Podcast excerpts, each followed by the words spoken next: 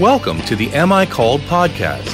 Am I Called is a ministry that exists to help men find their call and to help pastors find called men. For more information and resources, visit amicalled.com. Now, here's your host, Dave Harvey. Good morning, folks. This is Dave Harvey, and this is the second podcast in a series of two with my friend Pete Greasley. Uh, Pete and I are sitting in Windsor, which is just outside of London. It's uh, Windsor is the is it the second home of the Queen, Pete? Yeah, well, Buckingham Palace is her official home, but Windsor Castle she would spend a lot of time, which is just down the road to us here. Just down the road, about a mile. So, uh, Pete is the lead pastor of Christ Church. Pete is uh, a church planter. Uh, Christ Church was planted about 22 years ago. Uh, Pete has traveled the world uh, teaching, training, uh, helping pastors and leaders understand the gospel more effectively. And so today, Pete, we are uh, we're continuing a conversation we began in the last podcast, and and and just to set some contact context, Pete, you you are 56 and you're leading a, a very large Reformed church in the nation of Wales, which is part of the United Kingdom. Do you see yourself remaining in that role until you have a heart attack, or is is part of your plan to transition the church to a younger man sooner rather than later? That's not only a good question; it's the question, um, and the answer is I don't know. Um, if I'm honest, and it's something I've been back and forth on. Yeah, I'm 56, 57 next month, and I've been in pastoral ministry same time as you. I'm about 32 years, mm-hmm. 33 years. So um, started very young.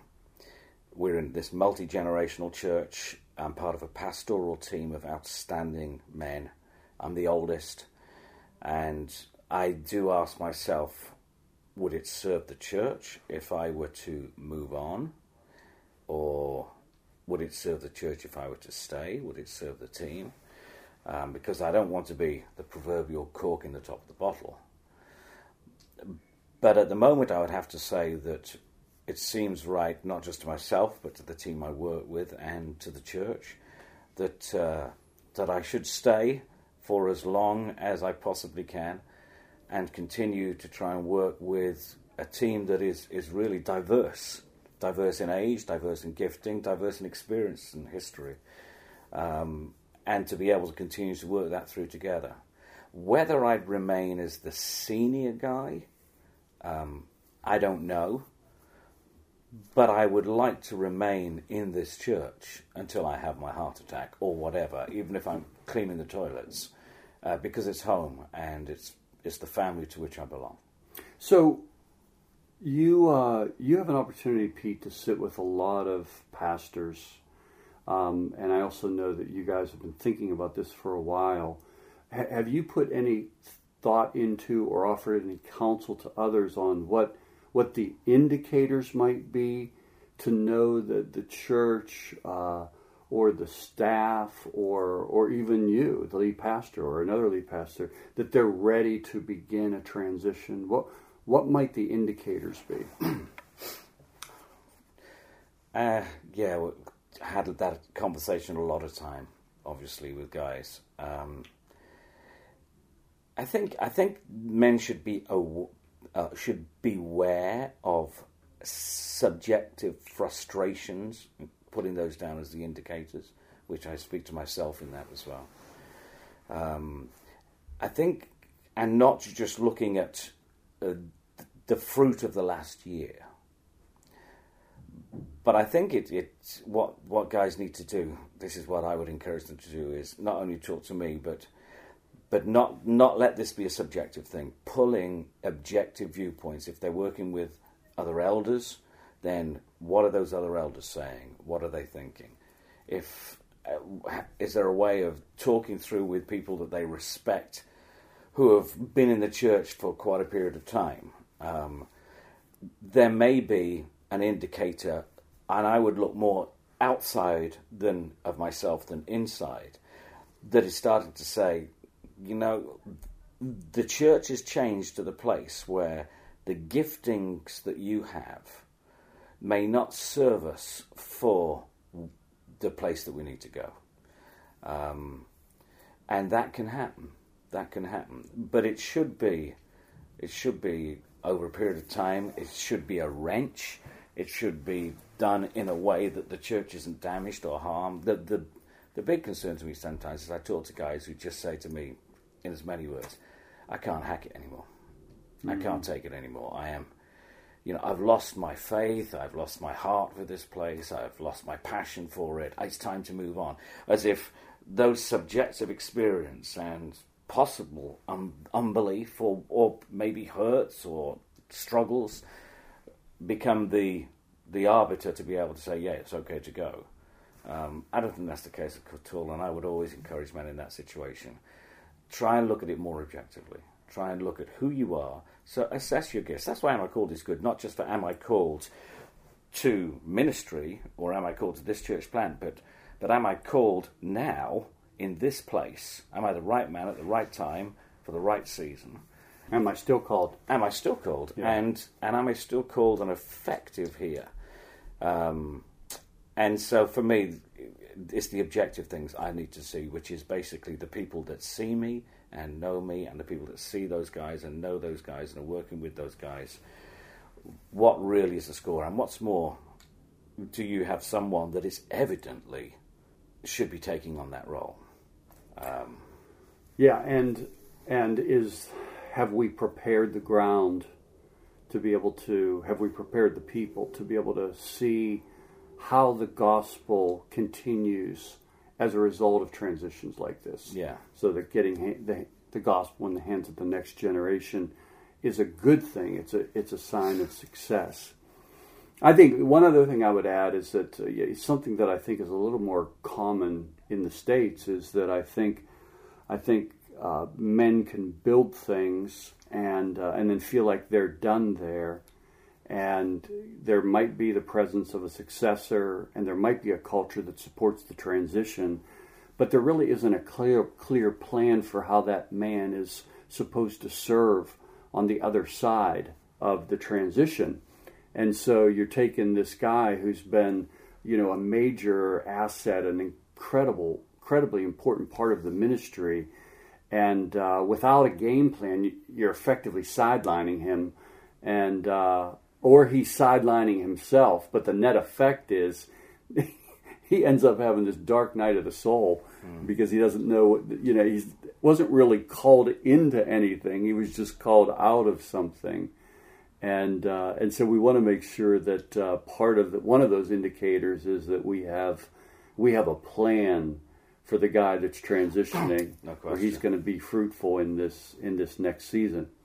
No question. You know, one of the things it does for me, Pete, is that it it helps me to realize that it, that a transition represents not just a new face, you know, for the ministry, but it's probably a new culture, or at least a culture that's going to have different accents. It's going to to have a different fragrance. Um, in other words, I don't think that a guy transitioning is simply looking for a mini version of himself. Mm. Um, you know, it may be that the guy that is going to serve the church best is going to be a younger man. He's going to be um, more adept at, at other kinds of things.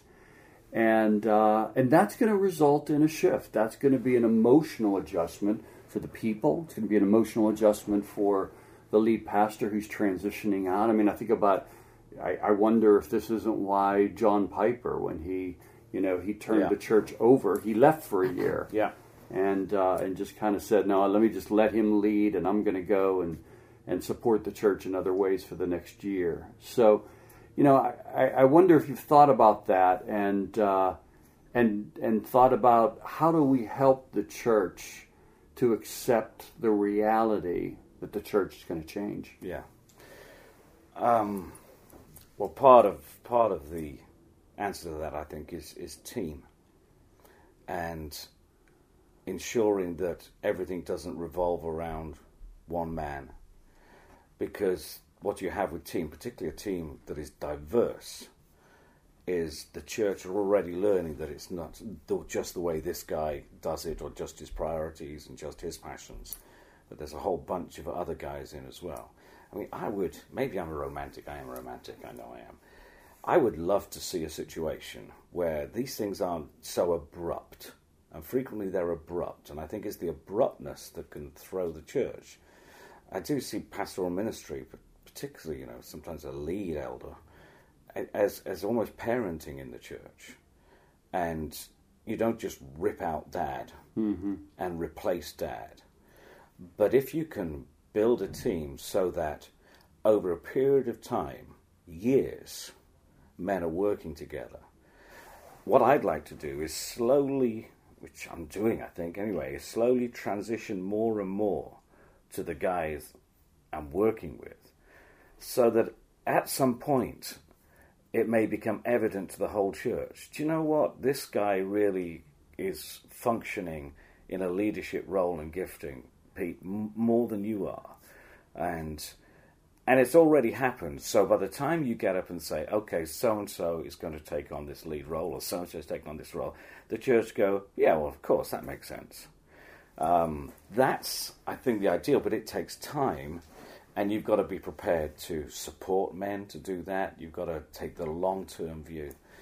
I think it's a great way of doing support, it. Support the differences while you're still in the chair. Yeah. So that people are accustomed to that. Yeah, yeah that that's, that's what that's what we're trying to do. Yeah. And and, in, and not only support them but enjoy them. Uh, enjoy those differences. Enjoy that diversity. Um, so I think that's that's a good way of doing it. I, I've because I've never moved, I've been, say, for planting a church coming back into this one and, and then planting this one, I've never been in that situation where I've come out from one and into another. But I have talked to many men that do. And I think sometimes it's the very right thing for them to do. Sometimes it's just not done the right way. And, and particularly when a church is saying to a man, uh, we think you need to move on. We think we need a different kind of gifting, different kind of man you, they, I, my plea to those churches is um, look after the man that's laboured among you. Mm-hmm. And if it takes you much longer than you thought it was going to take you, fine, take the time. Um, give him as much time as he needs. Help him so that he can leave with a real faith that God is calling him into something else and not just feel that he's, he's suddenly out of a job. Hmm. Yeah, mo- most of the questions that we've been talking about, Pete, have been kind of related to the internal development of the church. But one of the things that I've always appreciated about Christ Church is how intentionally outward you men are, your wives are, the, the church is, and and how the fruit of that is is being experienced by new folks coming in, people getting converted. Talk, talk a little bit about what how a pastoral team navigates the tension between building well and reaching out. How do we navigate that? Well, it is a tension because it's a tension when it comes to where you put your finances, where you put your time, where you put your energies. And so it is a tension. I think we've changed. So if you go back to our 20 odd years ago when we were when we started, it was all about building the church. Um, we, I would say, we really weren't outward looking at all for probably the first decade, because we were so keen to establish the doctrines of grace, establish the gospel in the church. We'd come from a background, for those who planted it, that didn't have that as a priority. So we had 10 years of really it was about us. And I think uh, after a decade, we started to say it can't just be about us. We've got to take it out from here. And it began, I think, which is we're still in the process of turning the church outwards to being engaged with others. You know, you, it's not enough to hold to the gospel, to teach the gospel, you, uh, to love the gospel. You've got to take the gospel if you're going to be gospel centered. And so, yeah, we've become far more missional. So that means, though, that um, I'll go to some conferences, if I'm honest, and the guys may be getting very excited in the coffee bar afterwards, discussing the latest theological problem, or you know, let's talk about. Uh, and it could be one of a thousand things. Um, let's talk about the eternal submission of the Son and what everybody's saying about this. And I sit there and I think, guys, I, I, this is not wrong to do this, and this is good. But how? But I don't have the luxury of spending so much time in doing that because a lot of us is we're dealing with broken lives in the city all the time. But what I don't want to do is then say, well, we're just about reaching out and I have no time for all the rest of the stuff.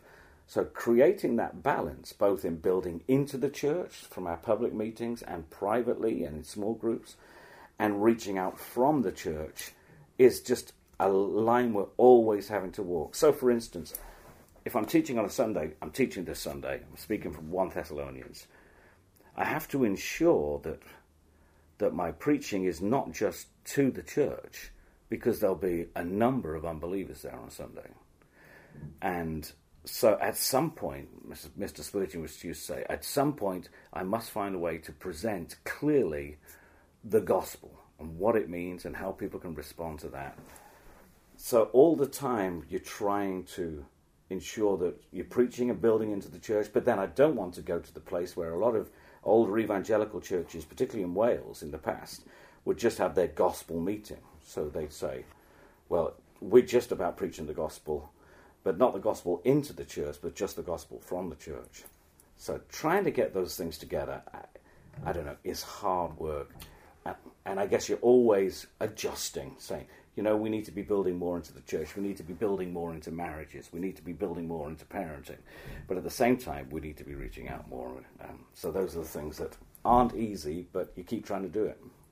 One of the things that's inspired me is we're on the end of this trip, so we've been together for a week. We've uh, done a marriage thing. We've done a pastors' conference down in Swansea, and uh, it's given me the opportunity to to talk a little bit more to the guys on the team, to talk to Gavin and uh, and Bob, and to just realize the degree of penetration that you guys have into the community. Um, and so I Gav was telling me about a, a meeting that was convened recently, uh, which I want you to tell the story about how um, how the local uh, agencies uh, gathered together to honor your church because of the amount of outreach and the ways that you were reaching out and how unusual it is in their experience to have relationships with churches that way. So why don't you go ahead and tell that story, and we'll wrap up with that. Okay. Yeah. Well, it was. Um, it was a strange thing, and it's unusual for us as well because in the UK, churches are, are looked on with great suspicion. There's no question, particularly evangelical churches. You know, if, if, if, you're a liberal Anglican church, you're seen in a different light, but any evangelical church will be considered cultish. And so, as far as government agencies are concerned, they would give us a wide berth and, and would not want us to be involved in anything. And yet, over the last few years, um, which started with Dan Gavetta, who was on the team and, and died suddenly at 33. Uh, Dan had a passion to reach out into areas that we, we never had and help people who were in desperate need. When he died, what happened was his, that seed fell into the ground, and from it, the whole church said, Right, we're going to carry on Dan's work. So we run a food bank for people across the city who, who don't have enough to eat, uh, which is a huge amount. We're collecting tons and tons of food every month and handing it out. And uh, we have the homeless stay in our building through the winter overnights. We share that with a few other churches so nobody's out on the streets. And we've been doing these things for years, slowly. Think because of that, we've we've just very slowly started to build a reputation with with outsiders, and therefore it got picked up by some of the social services. They mentioned to us in one situation, look, we've got a couple of people here we just don't know what to do with. I mean, uh, deeply sad stories of of um, of people in, in real desperate situations. Some of them have been trafficked as, as women, teenage trafficked women coming over from Eastern Europe. Some are just people who have struggled in various different ways in Newport. They said, "Can you help us out just with a few basic things like this? This kid doesn't have a mattress or a bed to sleep on. He's sleeping on a hardwood floor. Could you get him a mattress?" Uh, Gavin was saying that, that part of it started because you guys approached them and said, we, we know that your docket is overwhelmed. Yes. So if we can be of service Yeah. to you at all, just call us Yeah. with anything that you think. And that's what happened. Anything. So it, it started with them just saying to us, "Well," and we just it was a it was if we can help in anything, let us know. And we were surprised when they came back and said, "We've got a couple here, a couple of situations. Would you help out?" We said, "We're on it." Um, they said, "We've no money for it. There, there's there's too much red tape. And this kid's sleeping on the floor, and this person doesn't have a carpet, and this person's in this situation." And those people were very grateful, and so they said, "Could we send you another?" And then, "Could we send you another?" And before you know it, the last year, we've we've every week the social services from around Newport come to us and say, "Here's a situation. Can you help?" And it could be just befriending someone. It could be taking them out to get some food. It could be doing something for them in their home. It could be taking them to hospital and working with them in that. It could be a, one of a hundred things. And what the joy is, we just hand it straight out to the church. We do it through our through our Facebook site, and we say, "This week, guys, here's the needs," and people in the church say, "I'm up for that. I'll Gav, I'll, I'll contact the office. I'll go out this afternoon and do that." So the, the what I love about this is the whole church is engaged hmm. with and involved with. That's the community, wonderful. rather than just a Yeah, small yeah, small team. small team that are doing it. And so, therefore, a few weeks ago, they, they contacted Gavin and I and said, Would you come to a meeting of all of the heads of the departments? And we were thinking, Oh, no, are they going to take, are they going to stop this? They said, No, we'd like to say thanks.